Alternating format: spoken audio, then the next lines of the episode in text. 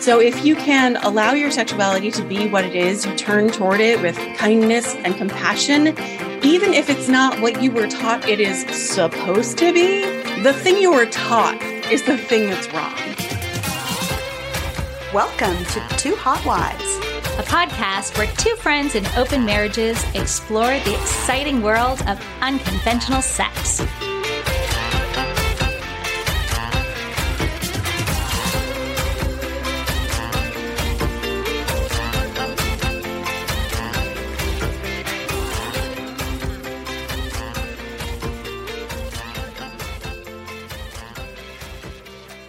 Hotties. I'm Ams. And I'm Kat, and we're the Two Hot Wives. Tonight, we are discussing a book that literally changed my life. Absolutely. Yeah. Come As You Are by Emily Nagoski.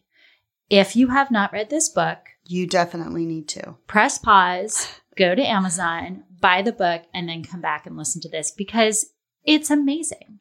Yeah, and I listened to the book. Yeah. Mm-hmm. Which I have to say was awesome because she narrates it herself. Mm-hmm. And Mhm. she's very excited and she's very passionate and it comes out as she's reading it. So it was really fantastic. I'm in my car, I'm listening to her. It was fantastic. Yeah. Anybody who is a vulva owner or who loves and wants to pleasure a vulva owner should read this book. It is about unlocking the mysteries of female sexuality.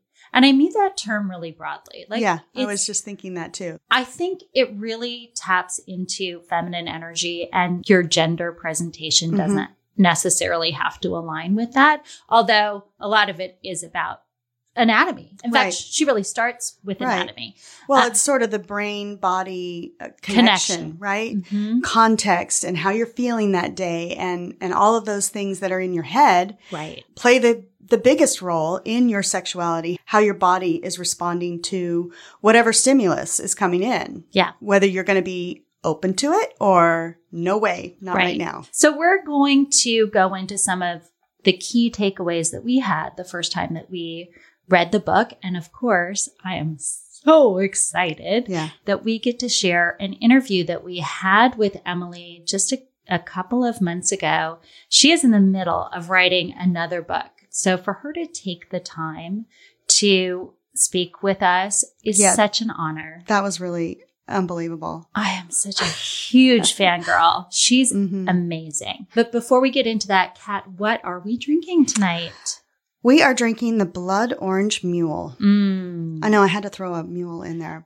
You I know, ginger it. beer is my favorite. Right. Yeah. So yeah, it's just vodka, uh, blood orange juice, Mhm, mhm. um, triple sec or any orange liqueur that you Mhm. like, and uh, ginger beer. You love it. Yeah, a little, Yeah. a little squeeze of lime.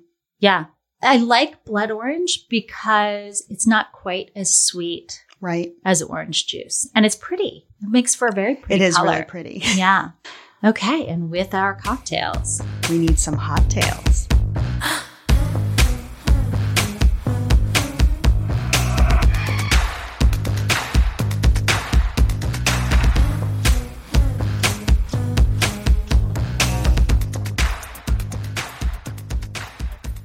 All right, Ams, it's your hot tail tonight. So my hot tail is more sort of funny and ridiculous than it is hot, hot, hot. But um, do you remember in the cannabis and sex Mhm. episode, one of our listeners, our friends, Red and Ready, had made a suggestion on Twitter for a THC infused lube Yes, yes, I remember that. called Quim. And uh, to quote Ms. Red and Ready, it got her pussy so high. I was like, I must try this thing. Is it CBD or THC. THC? Yes, Okay. it is not CBD, which you can go to Whole Foods and pick up something Right. that has CBD in it. But uh, no, this is THC infused and it is only available in California. Of course. hmm But They have all the good stuff. they well, they're they're kind of yeah, like in the vanguard of cannabis related products. Aw. Yes. it's like the Silicon Valley of of cannabis. Right. Uh, so I wanted to get this product, before our episode two, but I just couldn't line it up because I wasn't going to California. However, I did have an opportunity to go to California. We went to Lake Tahoe a while back, and I thought, oh, maybe I can pick up this um, product. Mhm. And I did a little research on different dispensaries and was trying to find one that had it. But Lake Tahoe's tiny. It's like Mhm. little teeny tiny. And none of the dispensaries in the area had Quim. not a big de- demand? Not a big demand for this? I don't know. I have to imagine that there's a heck of a lot of vulvas in Lake Tahoe, just like any other place. but it it was hard to find. Not Mhm. every dispensary had it, and uh, I had talked to my sister who knows about the podcast, knows about everything about taking like if I sent a delivery to her house, could she bring it um, with her when she came up to visit me in Lake Tahoe? And then we kind of got into a little fight, and I didn't Oh. want to be like, "Ooh, time out on the fight. Do you mind if I Damn. still send?" this very adult product to your house with your little kids. I know. That's well, yeah, it, we're in such a good place, but Good. we, we were in the middle of a bit of a fight at the time. So got to Lake Tahoe, and I kind of went, "Ugh, all right, I just this is not going to be possible to do. Mhm. But Mr. Ams, for whom no challenge is too great, That's right. He will come up with a solution, he no was matter whether you want to do it or not. That's right. That's right.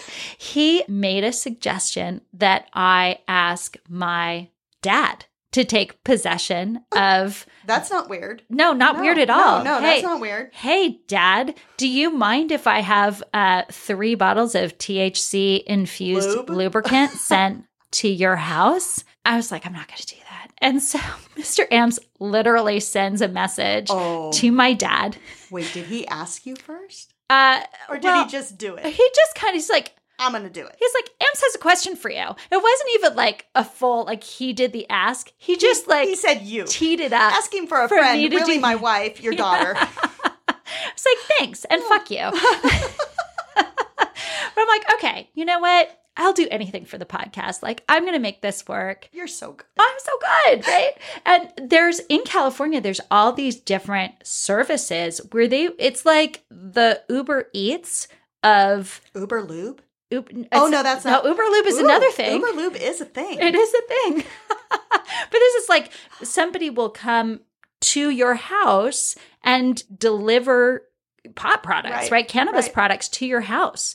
And I thought, okay, I'll I'll fill out the form, I'll put in my driver's license, and I'll just have it delivered to my parents' house. And then they can bring it up um, when when I see them. And your your dad was like, no problem. He's like, yeah, that's I fine. No problem. Yeah. Yeah. He's very Didn't know- even didn't even faze him at all. it, I don't even think at the time I specified what the product was, but I said it's a cannabis based product. You cool with that? And he was like, "Yeah, sure, whatever." And and I thought this is so easy. I can go online, I can fill out all the information, and they'll just deliver it to the house. And so I set. He's an early morning riser, and he was traveling up to Lake Tahoe that day. So I set the delivery like super early in the morning. Mhm. And then I realized that morning that the person who takes possession their driver's license has to be in the in the uh, app Oh before no. they will accept the delivery and it's also COD, right? Like it cash on delivery. Hey, he has to pay for it. Can I have a copy of your driver's license? so And you're gonna have to pay for this. exactly. It's quite the ask, right? Yeah, it's getting it's getting bigger and bigger. Right. So I'm sitting at breakfast with kids and with Mr. Ams, and I'm like, fucking fuckballs. I have to figure out how to to set it like the guy's on his way to my parents' house, and I'm shooting a text to my dad. Hey, I need a copy of your driver's license, front and back. And he sends it to me. And then I'm like, what no the questions asked. I'm like, what the fuck, Dad? Why are you just sending someone your Because driver's you asked, not someone. You're his daughter. I know, but I could have been anybody. Like it was a text, right? It wasn't like I got on the phone. I'm texting him at brunch and he just does it. What else can we send to your dad's house? I don't know. Apparently anything and he will Oh, just pay I guess for so. it. But we had um the app wouldn't let me take photos. So he sent me the the pictures of his driver's license, but I couldn't just upload the pictures. And I'm I, again at like breakfast with the kids at trying to figure out how to do this. And finally, I took Mr. Ann's phone and I put the picture of the driver's license in his phone and then I took a picture of Oh his gosh. phone with the driver's license to upload it and that sort of worked but at the end of the day my 21 year old niece was like it's cool. I'll take possession. and she just like gave him her driver's license and paid for it. And like special delivery brought up three of these glass vials of of THC infused lube. Now, did she take one as payment? She did not. Aw. No, she did not. But I, you know, I've hooked that girl up Oh, of course. with lots have. of other uh, things. So she, she kind of She owed rescued it to the you. whole situation. That's good. But I'm just imagining my like 74 year old dad, like, you know, counting out the 20s Oh my god. to pay for three vials of For THC infused lube. THC lube. Oh my god. But I got it. You Like got at, it. at the end of the day, my niece and her boyfriend like knock on our hotel room door, like special delivery. Now, did she know what it was, or was it in a closed package? Or? It was in a package, but I told You her. told her, of course I you didn't did. care. I Yeah. told her. Yeah. She's probably a little envious. I don't know. some? 22 years about it? old. Like Yeah, I, I guess they don't care. I don't think they care. Like I, I, I don't think I used lube in my 20s. I thought I I probably should have. either. It would have. I'm sure it would have made the sex better, but Especially if it's THC. THC infused. I mean, if it gets your pussy so high, So high. right? Did Uh, you? How did you like it? Well, that yeah, that's Yeah. like the ten thousand dollar question. The first time I used it, I was pretty underwhelmed Mhm. by it. Mhm. It so first of all, it causes no sort of like psychedelic psych- psychotropic effect on the body, right? Because it's it's used topically. Right. But we had heard from Ashley Manta the value of topicals. And, you know, especially if you suffer from vaginismus, which is when like all the Mhm. muscles in your vajayjay just clench up when you think about sex, um, or if you have experienced sexual trauma and you're kind of recovering from that, that THC infused topicals can be a really useful tool. That's not my issue so much, um, but I do like a good sort of like lubricant. I'm, I'm trying to think of the right word. Like emollient is the word that's coming into my mind, but like a Mhm. it's like a, a really um, Lubey lube? silky luby lube, Yeah. Yeah. and it's not. You know, it's more like a water based lube Mhm. where it kind of rubs off pretty quickly. But if you, I have like expect because I have three bottles of the thing now. I think if you use it 20, 30 minutes before you're actually going to play, Right. I think she said you have to marinate. you have to marinate in it a little bit. So I wouldn't use it as lube. I didn't find it very effective as lube, but before a play date or before I know I'm going to have sex, even hours before, sometimes I'll use it. And I do think that it it heightens sensitivity a little bit. Hmm. Yeah, so uh, you know, it's not like a miracle worker. It's not, you know, it's Do not you like think with prolonged use, though, if you used it all the time, it might start to really. I, I have found that the more I use it, the more I like it, and the more the longer it kind of. I would say an hour is like ideal Mhm. to kind of put it on Mm-hmm. before actually uh, using, like before actually having sex. So I, you know, I've gotten better at using it, but it's not like the miracle product that Hmm. I had kind of hoped for. But it's fun. I, you know, Cool. I, I still have it. I still use it. Thanks, Dad. That's not weird. That's not weird at all. Not at all. Not at all.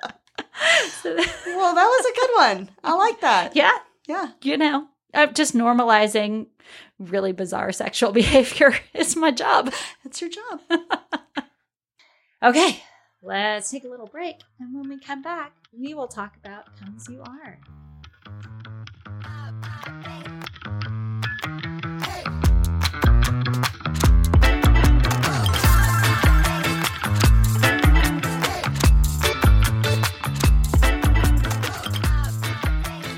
And we're back.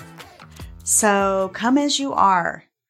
Kat, do you remember reading the book for the first time? Well, actually, um, sort of pre lifestyle, Mhm. I, uh, Mr. Kat actually Yeah. picked up, uh, She Comes First. Which is also an excellent book. Yeah. And so I read that book 1st Mhm. which got me very interested in, you know, looking up more books and finding more resources, right? Yeah. And in She Comes First, they talk about a lot about the anatomy and, and sexual response and how it's not, you know, your clitoris just isn't that one little part right Yeah. there, right? And so I found that fascinating. I loved that Mr. Kat got super into that. So, you know, I would search different books. And so I searched out, uh, you know, just sex books. You know, Yeah. you just put sex in the, Yeah, in yeah, the, yeah. Uh, in the search bar. And uh, this one came up. And so I, I got it and I, I started to read it. I, you know, it's a big book. It is. It, it's And meaty. so for me, I ended up getting the audio version, Mm-hmm, mm-hmm. which was much easier for me to digest quickly Yeah. because I, I find the information so interesting, especially because I feel like it rings true. Like she puts words to the feelings that you've had for a long, long time.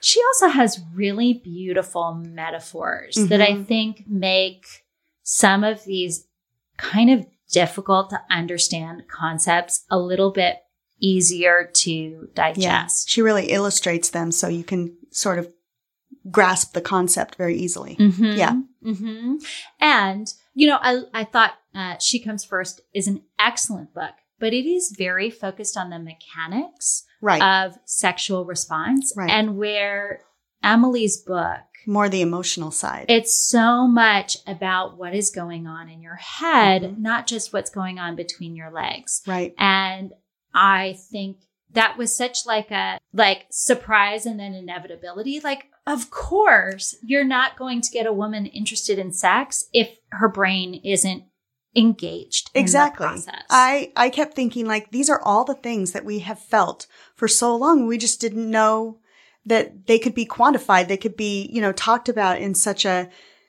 I just don't think we knew how universal it was, right? Yeah. Like, oh, of course I don't feel like having sex. The kids are going crazy. I'm exhausted. We Mhm. just felt like maybe that was just us. Right. or You maybe- feel really isolated because Right. you can't talk with anybody about Right. your sex life. But to see and hear her talk about it and put it into words and realize that we are all feeling that, Mm-hmm. Mm-hmm. that's pretty amazing. And it's normal. Yes. That was the best part of all, right? Is to find out that all of these things that we're experiencing are normal. right. One of the biggest takeaways from the book is Mhm. everybody's different. Everybody's normal. What an amazing way to feel a connection Sure. with other women in particular. Mhm. Just that, that yes, women and men, because she goes quite a lot when she talks about anatomy. hmm She goes quite a lot into the idea of like, um, uh, genital analogs, right? That, that the parts of We all have the same parts, just arranged in different ways. Right. Right.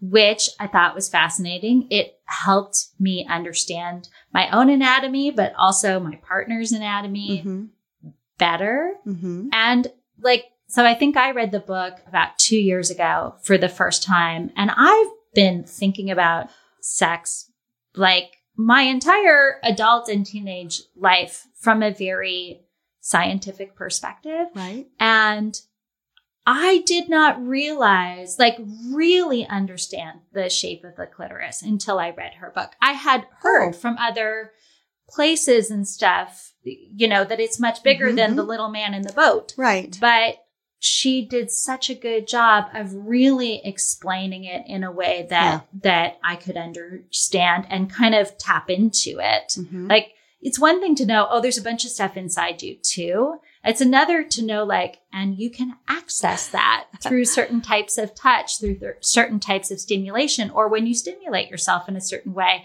The reason it feels so good is like hiding way in there is your clitoris. That's right. It's got tentacles. That's right. that come all the way down and around. So I've always had a pretty good understanding of the anatomy. Before this book came out, That's good, I yeah. knew I knew all the parts and I knew where they all were and I knew, you know, how the clitoris extends down and all of that.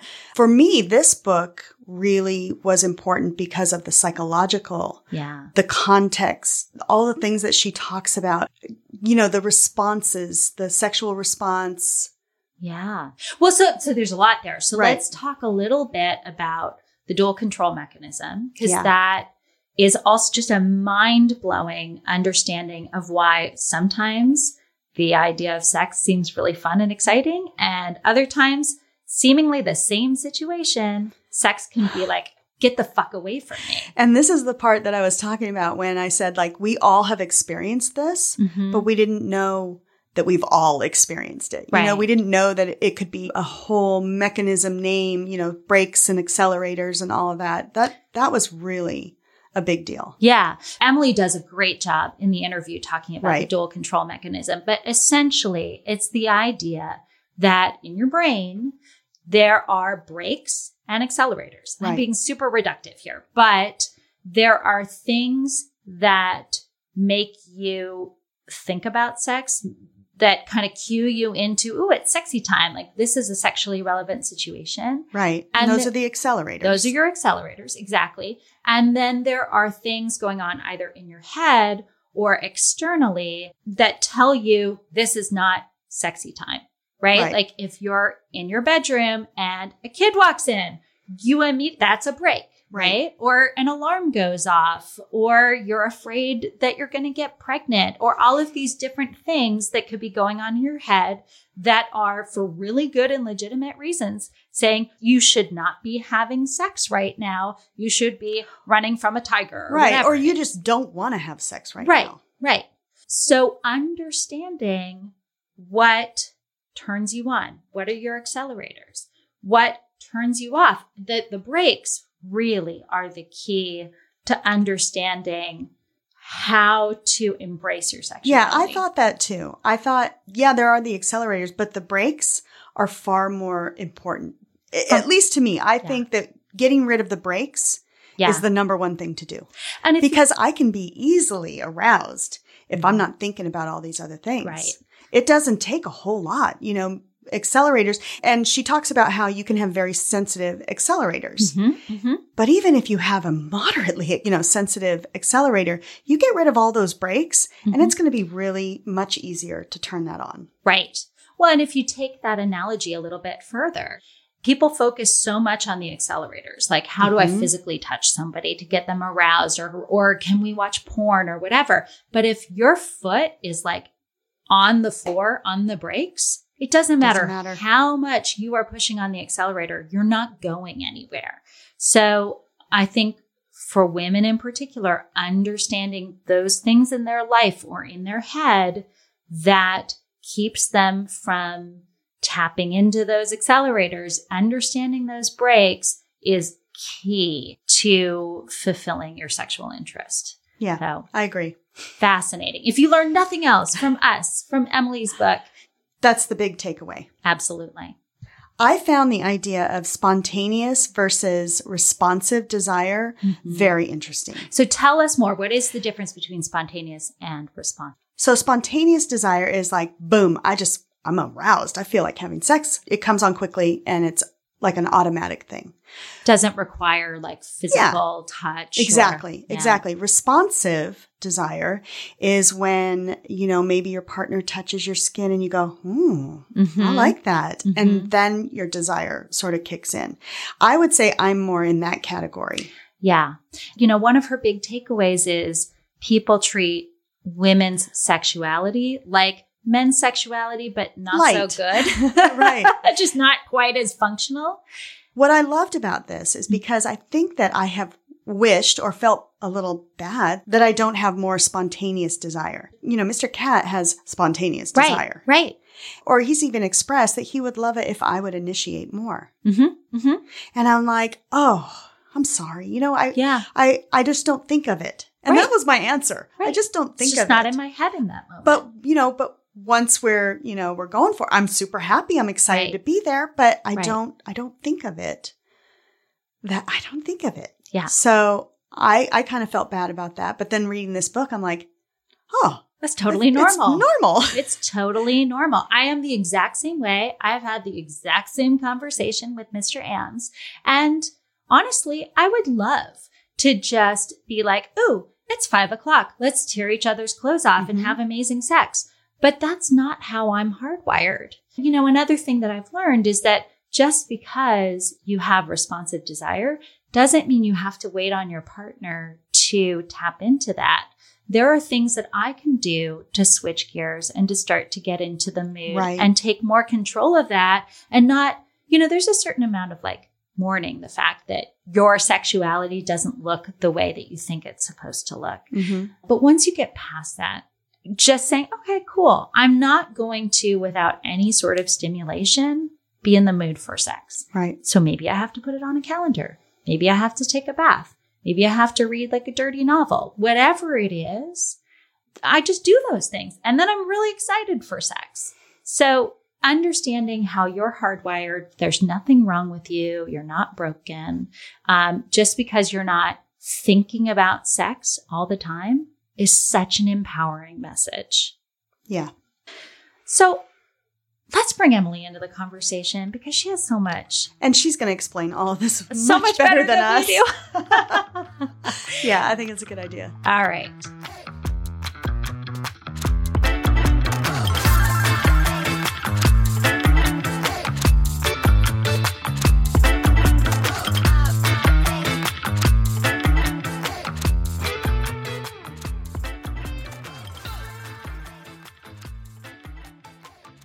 Are so thrilled today to be talking to Emily Nagoski, author of Come As You Are, as well as many other books regarding women's sexuality. Emily, we are huge fangirls of you. This is like the highlight of our podcast so far to be able to talk with you. And I have had so many conversations in my head with you. I'm really glad to actually get to ask some of these questions to you live. So thank you so much for being on our show. My pleasure. I can't wait to have the conversation. Let's jump in. One of the key messages to your book is we're all different, but we're all normal, which is such a liberating, life changing message for many women. But a lot of women still think they're really broken and dysfunctional when it comes to sex. In fact, we've had female listeners and even other female sex podcasters describe themselves as having some form of ED or sexual dysfunction because it takes them a long time to orgasm or because they don't feel desire all the time. What would you say to them and how would you describe their situation? There's only two things that I consider not normal when it comes to sex. The first, obviously, is consent. Mhm. Without consent, it's not normal sex. It's not sex at all. It's an act of violence. Um, and consent can be as simple as everybody involved is glad to be there and free to leave with no consequences. If you've got that, you are, you're good. You're fine. Whatever else happens, you are fine. And the other thing that's required is no unwanted pain. If you're experiencing wanted pain, do you? Great.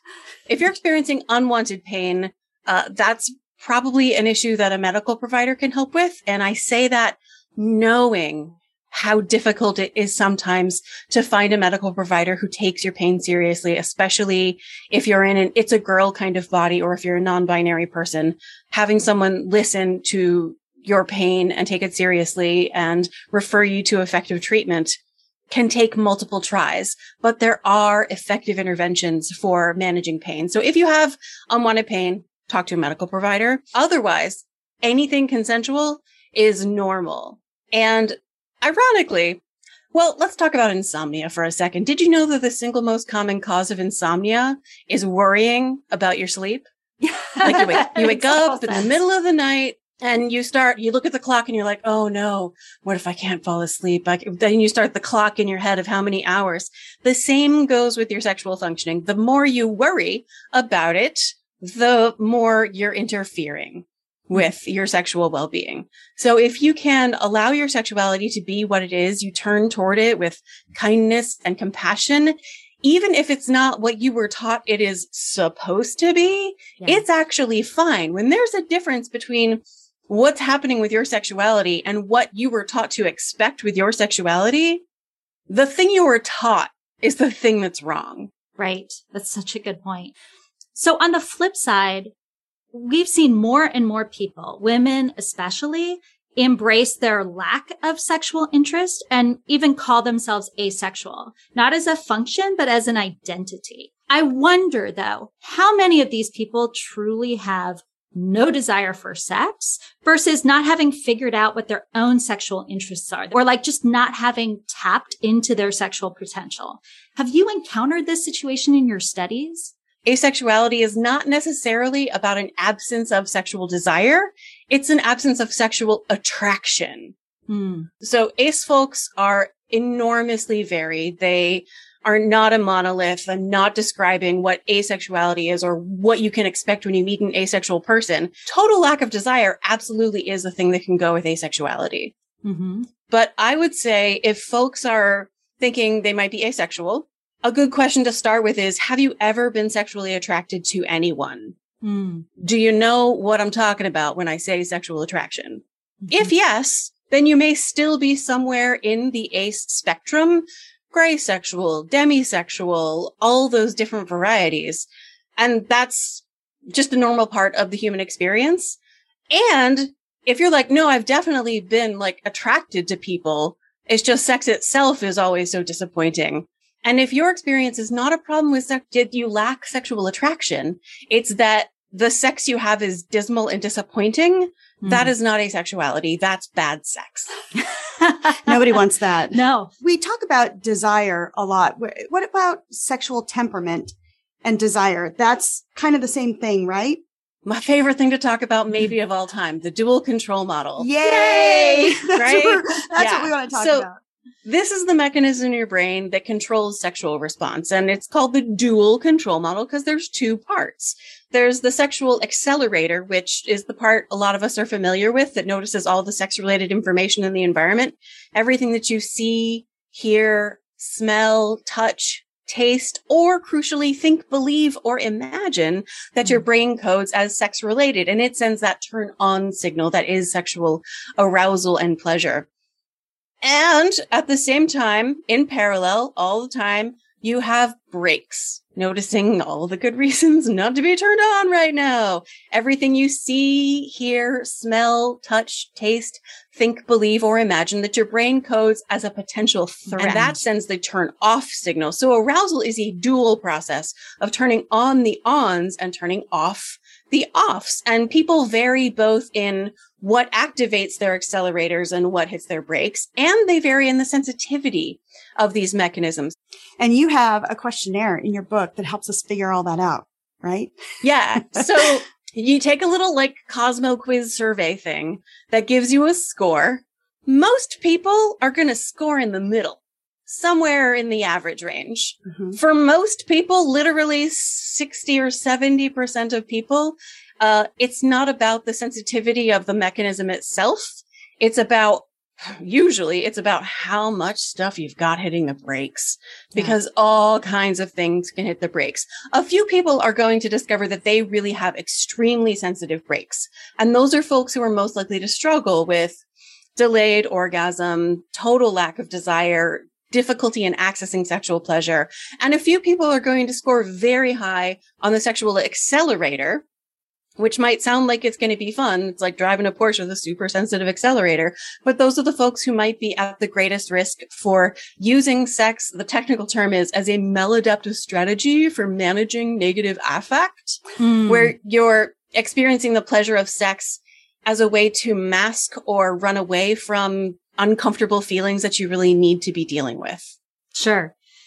Now, you mention in your book that SIS and SES, which are the the brakes, right? SIS is the brakes, SES is the accelerators. Brakes, SIS inhibition, SES excitation. That's not something that people can change, right? That's pretty much how they're born with, how sensitive their brakes and their accelerators are. Think of it as like introversion and extroversion.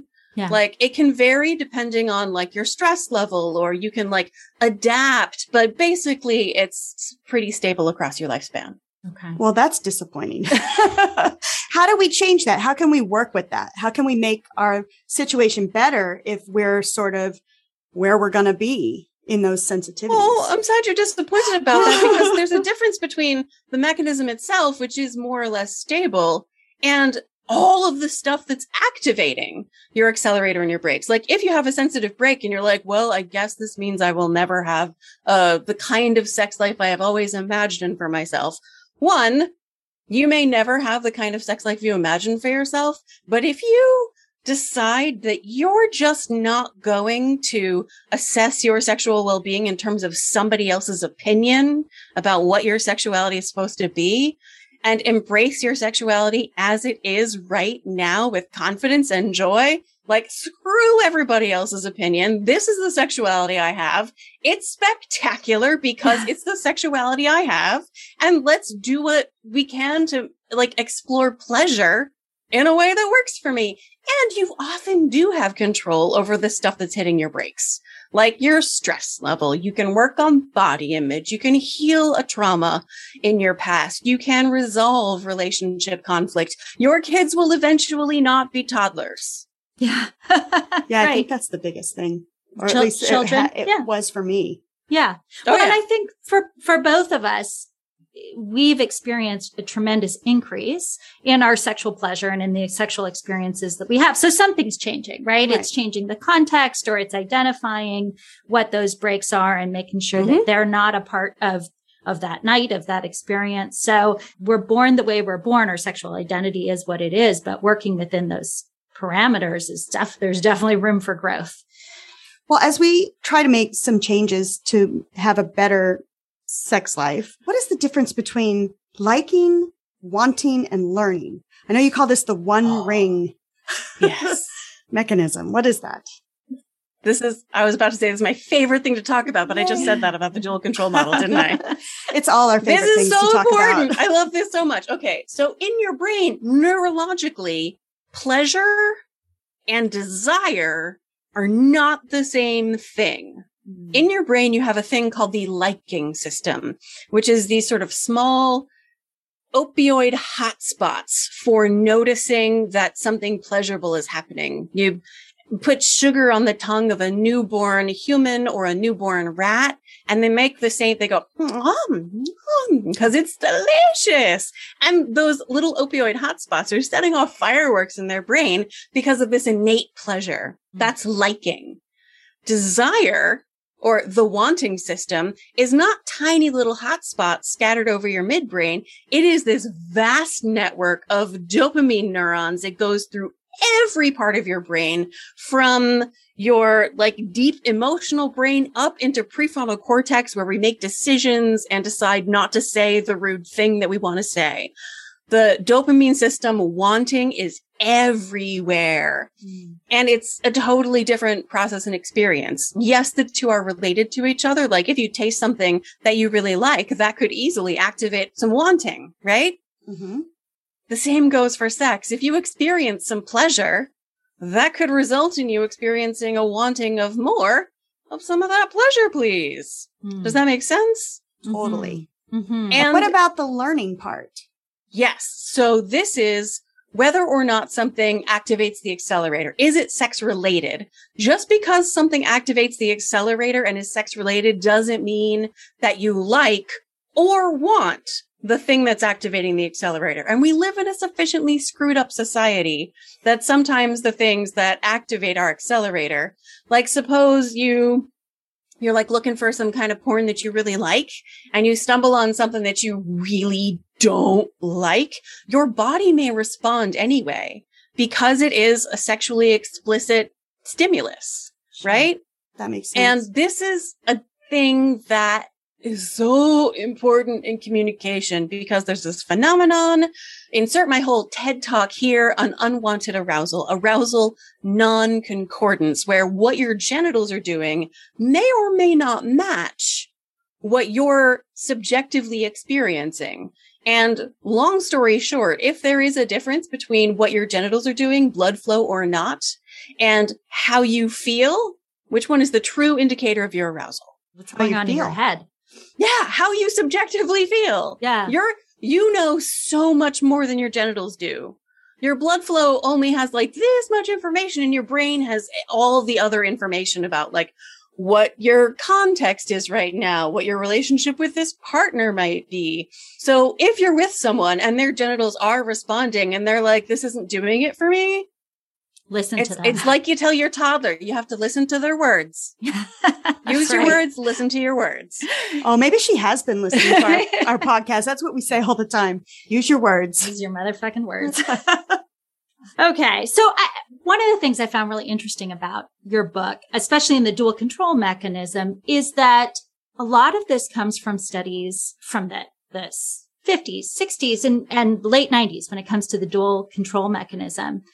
Why is it that we're just learning about it now? Why isn't some of this sort of basic understanding of, of women's sexuality in particular not part of the everyday dialogue around sex? Yeah. Like arousal non-concordance Yes. Right. has been showing up routinely in the research since the mid 70s, Mm, right? Wow. Wow. I get so mad when I think about that. yeah. And the answer to why don't people already know? Why isn't everybody being, why isn't this in textbooks? Is of course, uh, puritanical sexual shame and the patriarchy. The goddamn patriarchy. God damn. Ugh, Are we ever going to get So- away from that? well, you know what's interesting. I, I don't know, Emily, if you are familiar with the sort of lifestyle community and the open marriage community, but I do think there is a lot more female control within Mhm. that community because women have less rules associated with them. Women kind of have to initiate because most of the men are gentlemen, right? They're not going to step in and, and, you know, like insert themselves in a situation if they're not actively being invited. So I think there's, there's room. There's a place where this is growing. It's a pretty small subculture, but, uh, you know, there's a little less patriarchy going on. I mean, among every population that varies from the mainstream cultural script, the sort of like monocultural idea of what sex is supposed to be, if people vary from that, they're, they've already been through the process of being challenged by like, wait, what's right for me is not what I have been taught my whole life is right. And so you have to start figuring out what is right. You have to make up your own rules. hmm So the kink community, the poly and swing communities, the queer communities of all kinds, uh, disabled folks, fat folks, people of color, especially black people in America, all are written out of the script of mainstream sexual functioning.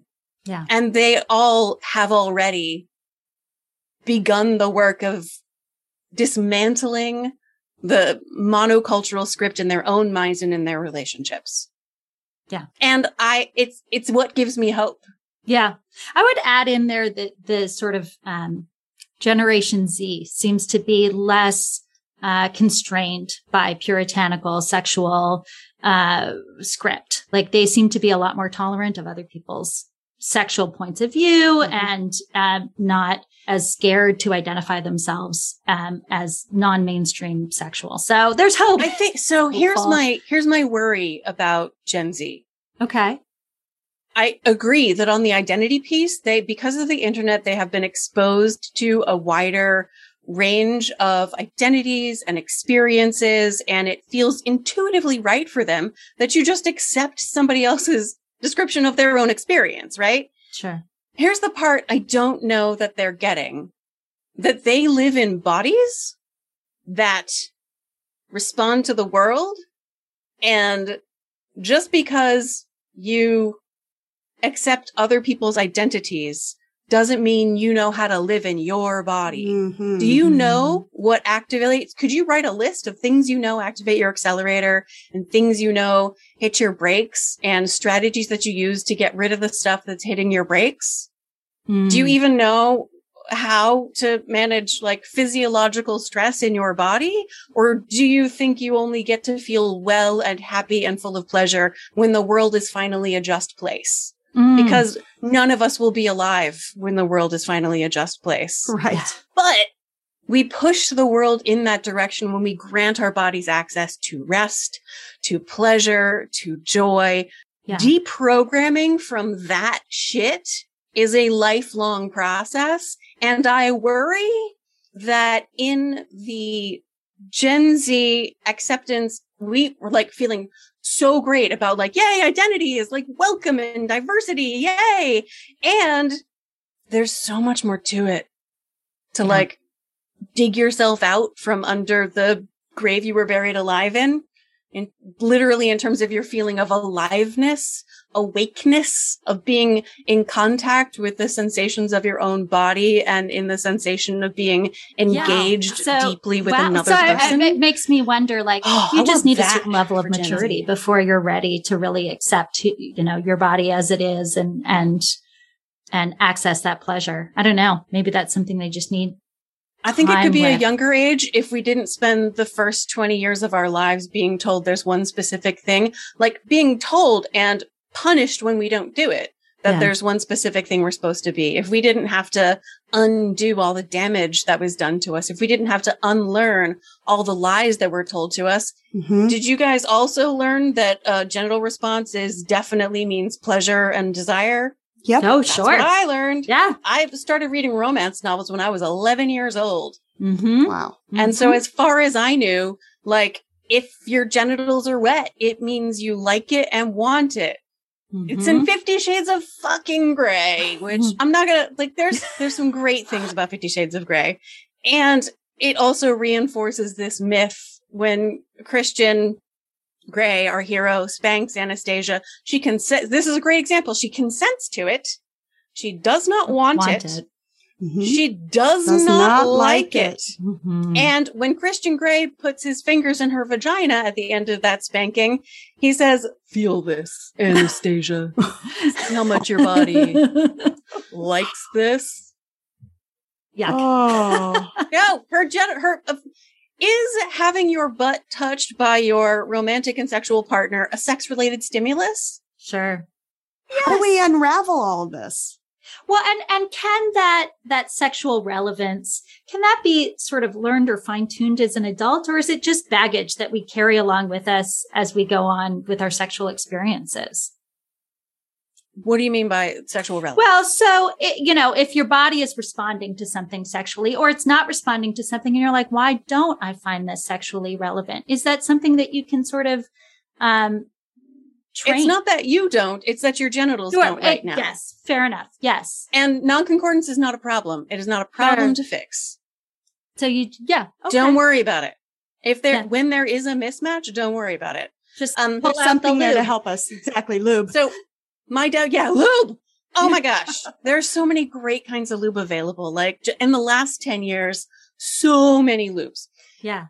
So I told you my definition of normal sex. Basically, everyone's glad to be there and free to leave with no unwanted consequences. Perfect sex is that plus turning toward whatever is happening in the here and now with curiosity and kindness. So if somebody involved in this situation has a penis and would like to be uh, experiencing an erection and an erection isn't happening, you turn toward that experience with curiosity and kindness. And Mm. suddenly it's an opportunity to play with a soft penis, which is a totally different experience. There are so many cool things you can do with a non-erect penis that you can't do with an erection. That's fair. I never thought about That's that. yeah. perfect. You are doing perfect when that happens. If you can like what's happening right now and not, you're like, darn it, I wish this erection were happening.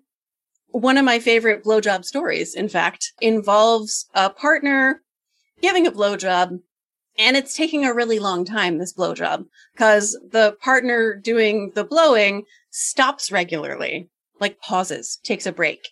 And in those breaks, the penis loses its erection. And the partner like then continues, goes back and the erection comes back and then pauses and the erection goes away. And in this, in this experience, the partner receiving the blowjob apologizes for losing their erections. And the partner doing the blowing says, no, no, I'm doing this on purpose. It's edging. And, and the partner receiving after that couldn't get soft again. Because it's such a turn on. Being with a partner who is accepting exactly what is happening in your body and enthusiastic regardless of what happens in your body is amazing. It's amazing to Yeah. give that. It's amazing to receive that.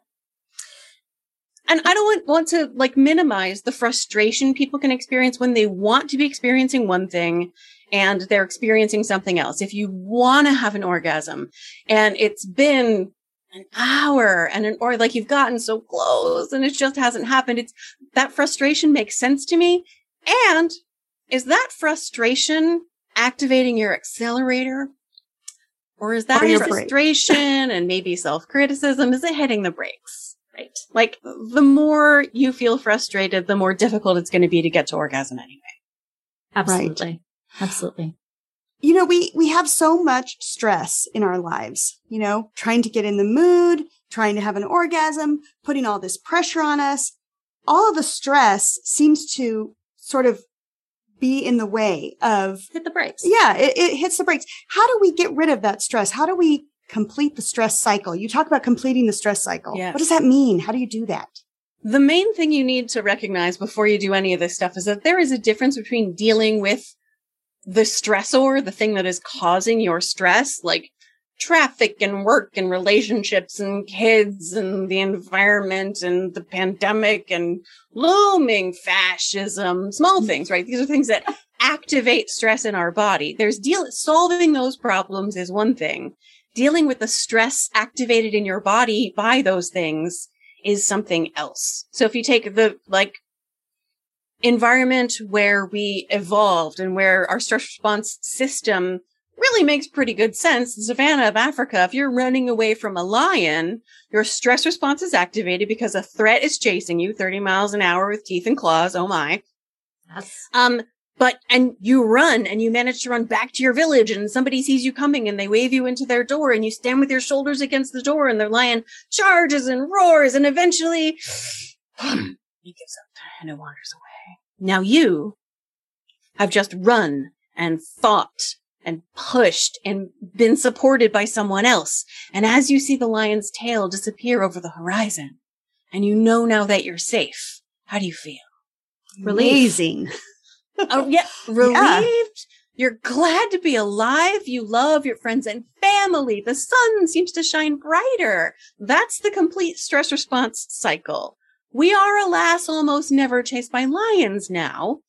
And so the process of dealing with our stressors is not the same as the process of dealing with our stress. Like if you're stressed out from traffic, you're, and you're having all the same physiological problems in your stress. Your, uh, heart rate increases, your blood pressure increases, your digestion slows down, your immune system slows down, your reproductive system is suppressed, and your shoulders and muscles are getting tenser and tenser. Your shoulders trying to be your earrings, and you're so frustrated you just want people to get out of the way because you're just trying to get home, right? and then you get home, and when you get home, do you suddenly feel grateful to be alive and you love your friends and family and it's such a relief and the sun shines brighter? Or do you still feel like you want to punch somebody in the face? It would be the latter. Yeah. Right? Like you dealt with the stress or you managed to get home, but you didn't deal with the stress itself. To deal with the stress itself, you have to complete the stress response cycle that got activated. Um, there are lots of ways to do this. Chapter one of the book I wrote with my sister, Burnout, has at least eight, I think 12 evidence-based, concrete, specific strategies for completing the stress response cycle. But the most efficient one, I mean, when you're being chased by a lion, what do you do? Run. You run when you are feeling that like physical tension in your body from a terrible traffic situation. What do you do? Well, you're sitting, you're sitting sitting there and stewing. You finally make it home. You're standing there right outside your door. You run. You yeah. go for a walk. You do jumping jacks on your, on your front step. You just like tense up every muscle, every muscle, muscles you didn't know you had for a hard, hard, hard, slow count of 10. You keep your muscles tensed. You're imagining beating the crap out of whoever caused that traffic situation a little bit longer, a little bit longer. And then you flop. Yeah. Just that little bit of physical activity is a cue to your brain that you have escaped the threat. Hmm. Just that little bit, it siphons off the worst of the stress. So physical activity is one thing and you will, different people have different sort of access to their body's sensations. Um, so for some people, natural exercisers listening to this are thinking, Oh, so that's why at the end of my run, at the end of my ride, after my workout class, I just feel so much better. It's not just that it's like endorphins and stuff. The reason I get the endorphins and stuff is because I have completed the stress response cycle. Love Creative that. self expression, connection with others, rest, rest, and more rest completes a stress response cycle. I make a big deal of sleep. If, if for it being a sex book, I talk about sleep kind of a lot as you are. Um, and in burnout, there's a whole chapter devoted to rest. Like, It's that important, truly. Mhm. Yeah. So let's talk about uh, spontaneous and responsive desire. What are, Woo, yes. Ooh. Mm-hmm. what are the differences? And is one better than the other? Responsive desire is better. I'm not Yeah. supposed to say that, I know. but it's true. I'm supposed to say they are both equally good. They're and they are both normal, but responsive desire is better. And I'll I'll talk about why. Okay, so spontaneous desire is sort of the mainstream narrative we're used to hearing, where you're just like eating your lunch and you have a stray sexy thought, or you're trucking down the street and you see a stray sexy person, and your brain goes, "Ooh, I would like to have some such just spontaneous, out of the blue, seemingly out of with no stimulation." You're just like, I would like to have some sexy times. And Kobo- Erika Moen, who is the illustrator who drew the genitals in Come As You Are, draws spontaneous desire as a lightning bolt to the genitals. Kaboom! You just Yeah. want it. And so you take your kaboom to your certain special someone and you're like, hey, kaboom. but there's also, it's called spontaneous desire. Uh, and then there's responsive desire, where spontaneous desire emerges in anticipation of pleasure. Responsive desire emerges in response to pleasure. Remember how I was talking about like you put sugar water on your tongue and it makes you kind of want more? You experience the pleasure first and then the response, the desire emerges in response to that. Uh, so how this usually looks and like suppose you're in a long-term relationship where if you didn't schedule sex, it would never happen because we are busy. So you schedule it. You get childcare and you clean the house and you put the last of the kids' toys, throw them in their room. You tromp up to the bedroom and you lie down in the bed and you're like, all right, let's do this. And your partner gets in the bed with you and you're, you've like turn toward each other and you're like, hello, I like you. You're fun and nice and I'm glad I'm here. And you let your skin touch your partner's skin and your body goes, oh, right. I like this. I like this person. What a good idea this is. That's responsive desire. Spontaneous desire is fine. If you enjoy spontaneous desire, great.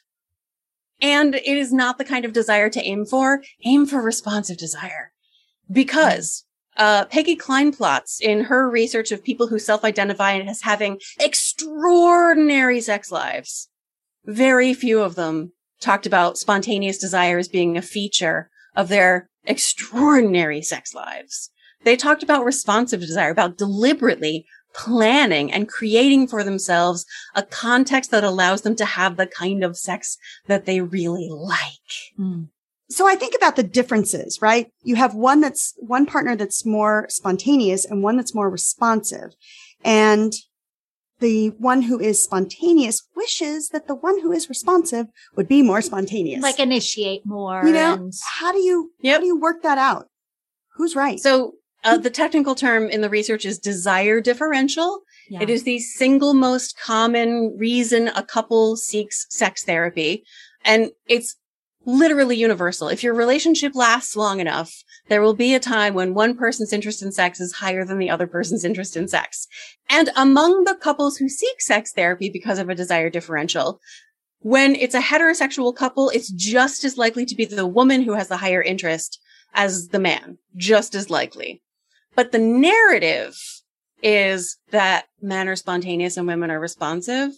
And the assumption that the spontaneous desire partner is the one who is right, who has the correct appropriate amount of desire, and the more responsive partner is the one who is broken and doing it wrong and needs to be fixed. And that is not even a little bit true. There is no right amount of wanting sex. And if you have responsive desire, you have desire. You have enough desire. You just have a different style. The way your initiation happens is going to be different. Mhm. And that's not worse. I know we have it in our minds that like spontaneous out of the blue sex, that planning is somehow not sexy. I, I try to understand why people think that planning and putting it in your calendar isn't sexy. Like, I think Again, I think it's sexy when I have something to look forward to. right. It gives you something to makes- look forward to. exciting. Like, I, we're busy, right? But you Mhm. have cordoned off a time in your calendar. Time is our number one most valuable resource. Mhm. As people with multiple partners, you know how important time and calendar management is. So for somebody to cordon off time in their calendar just as time for you to put your mouths on each other's bodies, Mhm. like that is the most romantic gift I can imagine. Like how sexy is that? You see it in your calendar and you're like, man, this person loves me or Our sexual connection be with me. really matters. Our erotic connection matters enough to this person that they have cordoned off space and time when they could be doing so many other things. Kids Right. to take care of, other people to spend time with, work to do, sleep, right? Right. Why? It's how you decide to see it. Yeah. I, I want to dig a little bit more into this differential desire because as you say, any couple who's together for a long time is going to experience at least periods of time where one partner really desires more intimacy than the other. And I think in the, the lifestyle and swing community, it's further complicated by the fact that you might have multiple partners that, that the sex that's available to you is really varied. So is there a recommendation that you would have for partners who are trying to work through this differential desire? Yes. Neither partner is doing it wrong. Neither partner is doing it right. Hmm. You are both just there. Lower desire partner, I want to know, do you want the sex? Like when you have the sex. So I, um, what my new book is about is actually about sex in a long-term relationship, regardless of the structure of that relationship, regardless of the genders of the people, people involved. And I was inspired because in the process of writing my book about the science of women's sexual well-being, I mean, thinking and reading and writing about sex all day, every day. I was so stressed out. I had zero interest in having any actual sex for that. months, months at a time. And my partner was so patient and kind and we would set up dates and I would try to follow my advice. And sometimes it turned into sex and a lot of times I would just cry and fall asleep, right? Yeah. We were not in the situation where the sex that I didn't want was not worth wanting. It was great. Yeah. And I still like, I couldn't get there. So the question is, what are the barriers? What are the things that are hitting my brakes? Oh, I'm writing a book.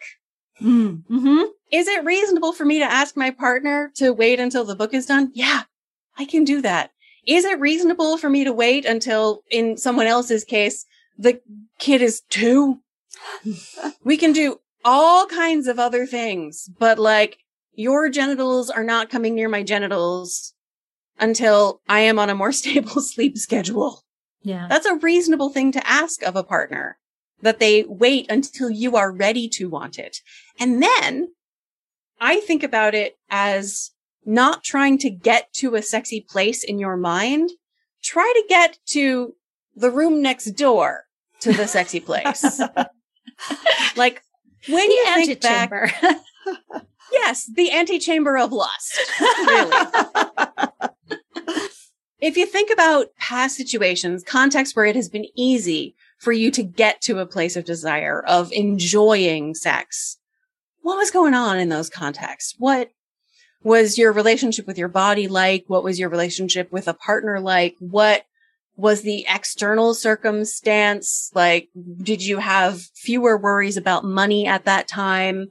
Um, I had one woman tell me the story of going on vacation to the town where she and her husband and her kids had gone to the same house, rented the same house for their vacation every single year, um, and had great vacation sex. Mm. And then one year they couldn't get the same house, no problem. They rented a different house in the exact same town.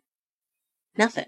Really, really nothing. And when they got home, instead of like worrying about it and fretting and judging, they talked to each other really thoughtfully and curiously, like, what is it that was different this time from that other house? And what they realized is that the house, it was in the Mediterranean and it was so old that the bed was built into the wall, which meant it did not squeak.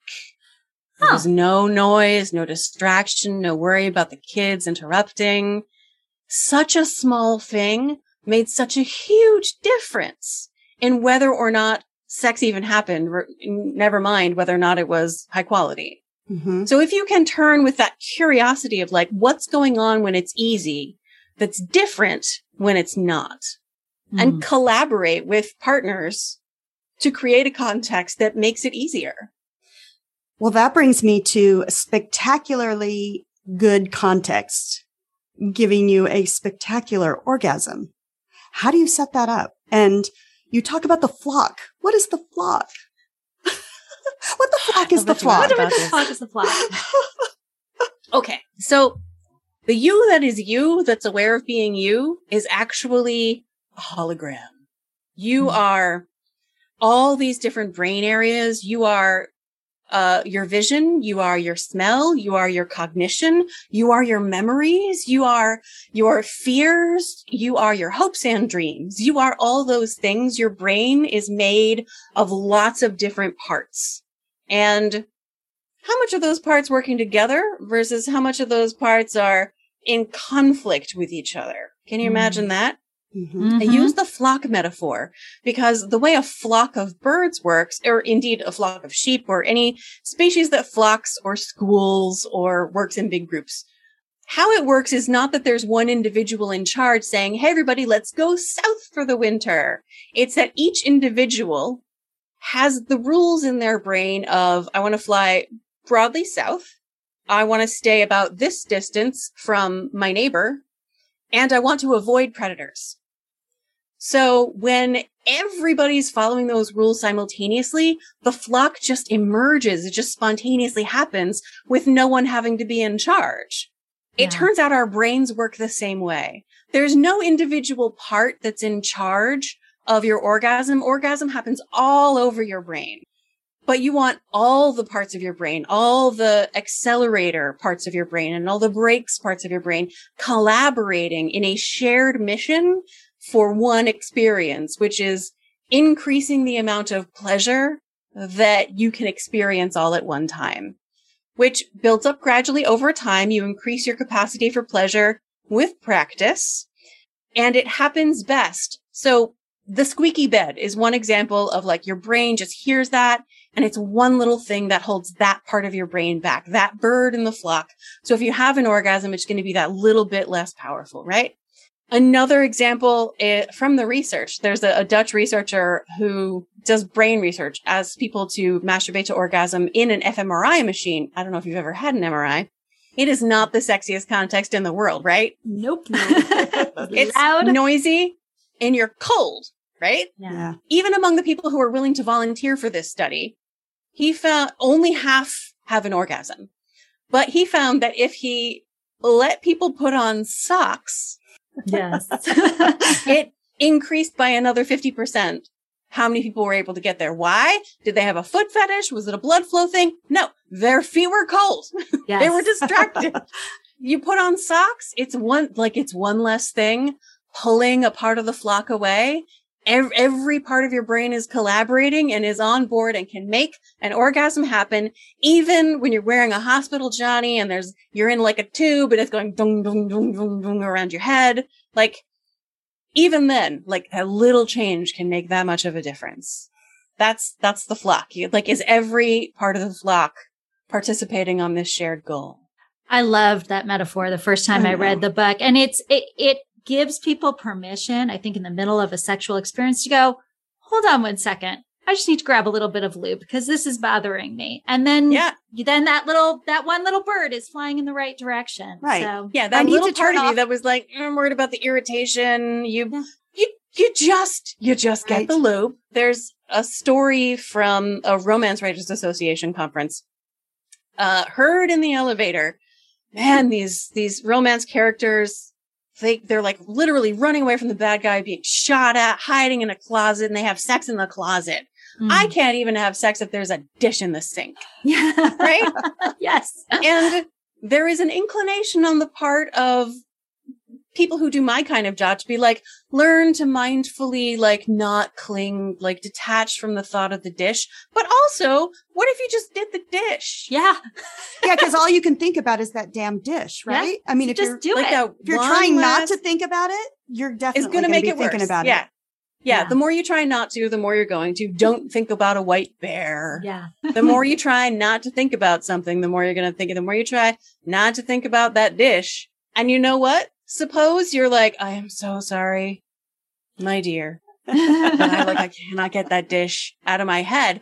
What if they say, Oh, oh, I can help you with that. I Yeah. can do that dish. That's right. And they, like, as an act of erotic service, they go and they do the dish and they come back, I don't know, wearing nothing but elbow length rubber dish gloves. Wow. Damn. Like, There, that sounds hot. sometimes you do the dish. There is nothing more erotic than watching a man man, do the dishes or the laundry or laundry actually in in Peggy Kleinplatz's research on people who have extraordinary sex lives, laundry shows up a lot. yes. And sheets are terrible to wash because they get all like tangled if you put them in the dryer and I get it. I could You see gotta, that like- as being very erotic. to have I- someone else do the sheets. right. when I was 18 and at one of my very very first jobs, I was uh wait staff at the DuPont Country Club.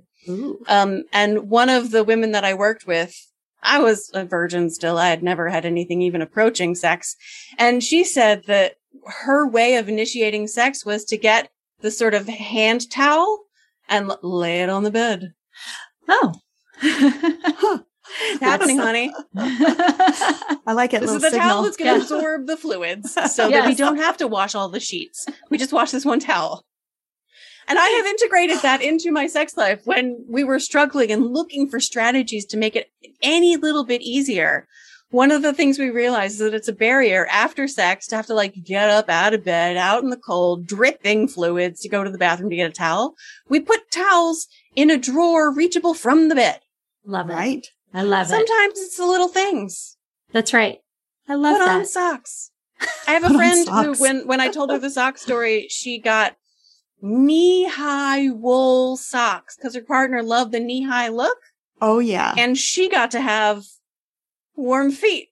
yeah, And he got to have a sexy, sexy partner. that's right. Wow. I love it. Creative solutions. That's Yeah. great. And it's all because people shed the judgment of like, but we're supposed to do it this way, but it's, but that shouldn't bother me. I'm supposed to be able to do it this way. There is no should. Let us all stop shooting on ourselves. There's only what's happening right now and loving what's happening right now.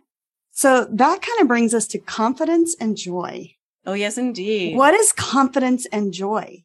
And how do we, how do we, how do we get there? Tap into We that. get there by practice, unfortunately. Sorry. Um, so confidence, i these are, these are two magical ingredients. In addition to knowing what normal sex is and what perfect, perfect sex is, confidence is knowing what is true about your body, your sexuality, your relationship history, your relationship right now, knowing what's true, even if it's not what you were taught should be true, even if it's not what you wish were true, it is knowing what is true about you. And joy is the hard part Mm. because it is loving what's true, even if it's not what you were taught should be true, even if it's not what you wish were true about your sexuality. Folks, uh, with who are not born with disabilities, who acquire disabilities, have to go through a long process of learning to love what is true about their body and their life now. There's a lot of grieving that has to happen of letting go of who you used to be. I think parents need to do more of this. If you stay in a relationship with someone through the process of not having kids and then having kids, there is grieving we all need to do to let go of the people and the relationship that happened before the children Mm. in order to create space for loving what's true about your partner, your relationship, your bodies, which have totally different meanings. Mm. Loving what's true is difficult because it means letting go of other people's ideas about what your body and your sexuality and your relationship are supposed to be, which is in a sense acknowledging failure. Like, cause Mm. it's true.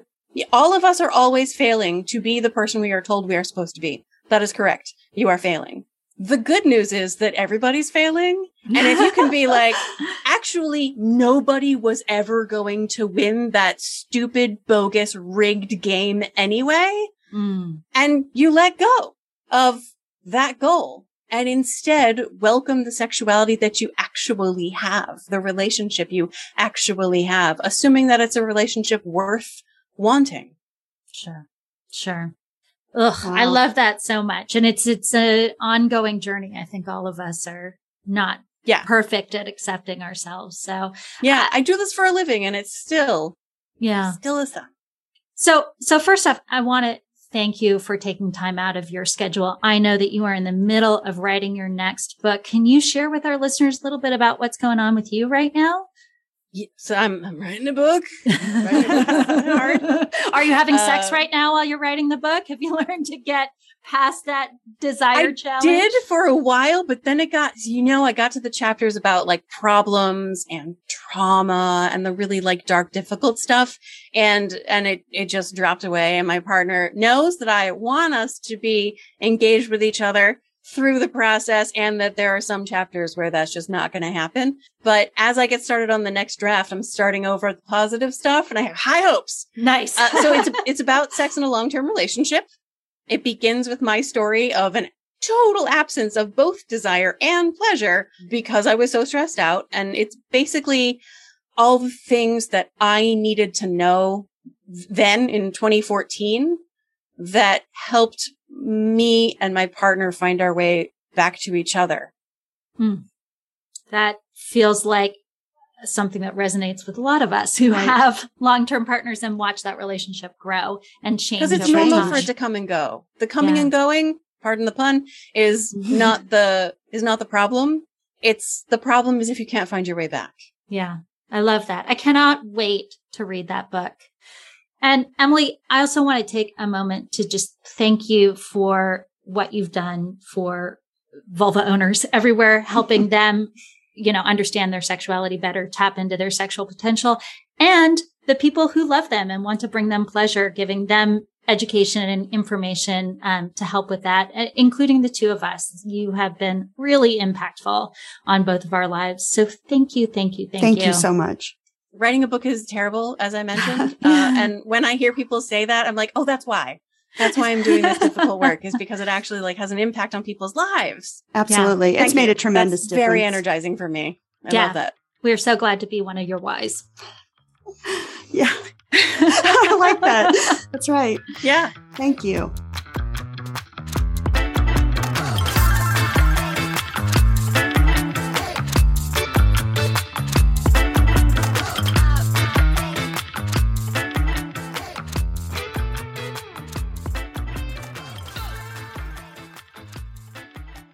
And we're back. She's awesome. Oh my gosh. You know, you think about like who in the world, living or dead, you would like to have a drink with, and she would be, Oh, she'd be fun. she'd be on my top five list for sure. She's just got such a passion. yes. and she cares she cares about this so much and she's so enlightening i mean i just i felt like i just learned so much reading that book hmm And to take the topic of sexuality, which is very difficult to bring into the mainstream, and just be very matter of fact about it is amazing. It means that it's accessible to a lot of people who wouldn't otherwise seek it out. Mhm. So, again, if I haven't said it already a million times, go get the fucking book. It is so good. yeah It is so, so good. so what are we going to do for our homework Well, there is a come as you are workbook. that's right Yeah, I've never bought that. I've never looked into it. The the book itself has some exercises Mm-hmm. Right. that I've done. But I think let's check out the workbook i think that's a great idea and see. You know, I've read the book now I would say like 3 plus Yeah. times or read sections of the book at least 3 Mm-hmm. times and I feel like I learn something every time I read it. Well it's a lot of information Yeah, that's right. You're not going to pick it all up the first Right. time. Yeah. and you're going to pick up on different things every time because once you've got one concept you're listening to it or at least Mm-hmm. i'm listening to it again going oh i got that Right. and i might skip forward just to hear the other parts that weren't quite as clear the first time Yeah. Yeah. Yeah. Like I feel like I've never, when I first read the book, I was kind of tapping into like, what is my sexuality outside of being partnered up with Mr. Ams. What the fuck does it mean? I've never taken the time to really explore my own desires, my the way I'm hardwired. But like this time through, I think more about the relationship and like how com- how do you communicate these things to your partner? And she goes a lot into Mhm. managing the the real you know your sexuality in the context of relationships. Right. I've given you all of this information. Yeah. Now I'm going to help you figure out what to do with it. Exactly. Yeah. Yeah. So that's where I think focusing on the sexy comment. I have no idea what's in the workbook. It's arriving tomorrow. Cool. and yeah, I'm just going to check out the different exercises and hopefully one or two like really resonate with me. Yeah, that sounds great. I think this is going to be a good exercise for us. Yeah. It's always good to kind of bring it back to the fundamentals sometimes. Well, and what I love too is I read the book. I Mhm. mean, I listened to the book like three times, whatever, but Mr. Kat hasn't. And I, I've explained to him this concept or that concept, but he hasn't really had time to dive into it like I Yeah. have. So if I do the workbook, I can sort of look at this and look at this. And, Yeah. and that might be a good way to open up conversation there. Totally. I'm excited. Me too. Let's do it.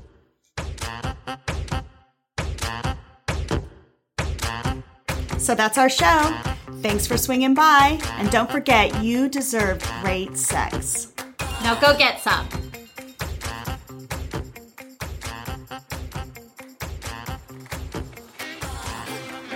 If you love the Two Hot Wives podcast, be sure to subscribe. And if you really love the show, rate us or give us a review on Apple Podcasts or Spotify.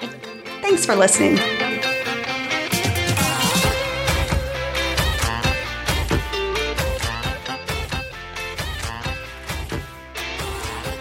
Thinking about like what's the shape of the clitoris? It it does have those long sort of tails like a swallow butterfly, but it doesn't look like a butterfly. No, it doesn't look like a butterfly. I think it almost I don't, it almost looks like a dementor.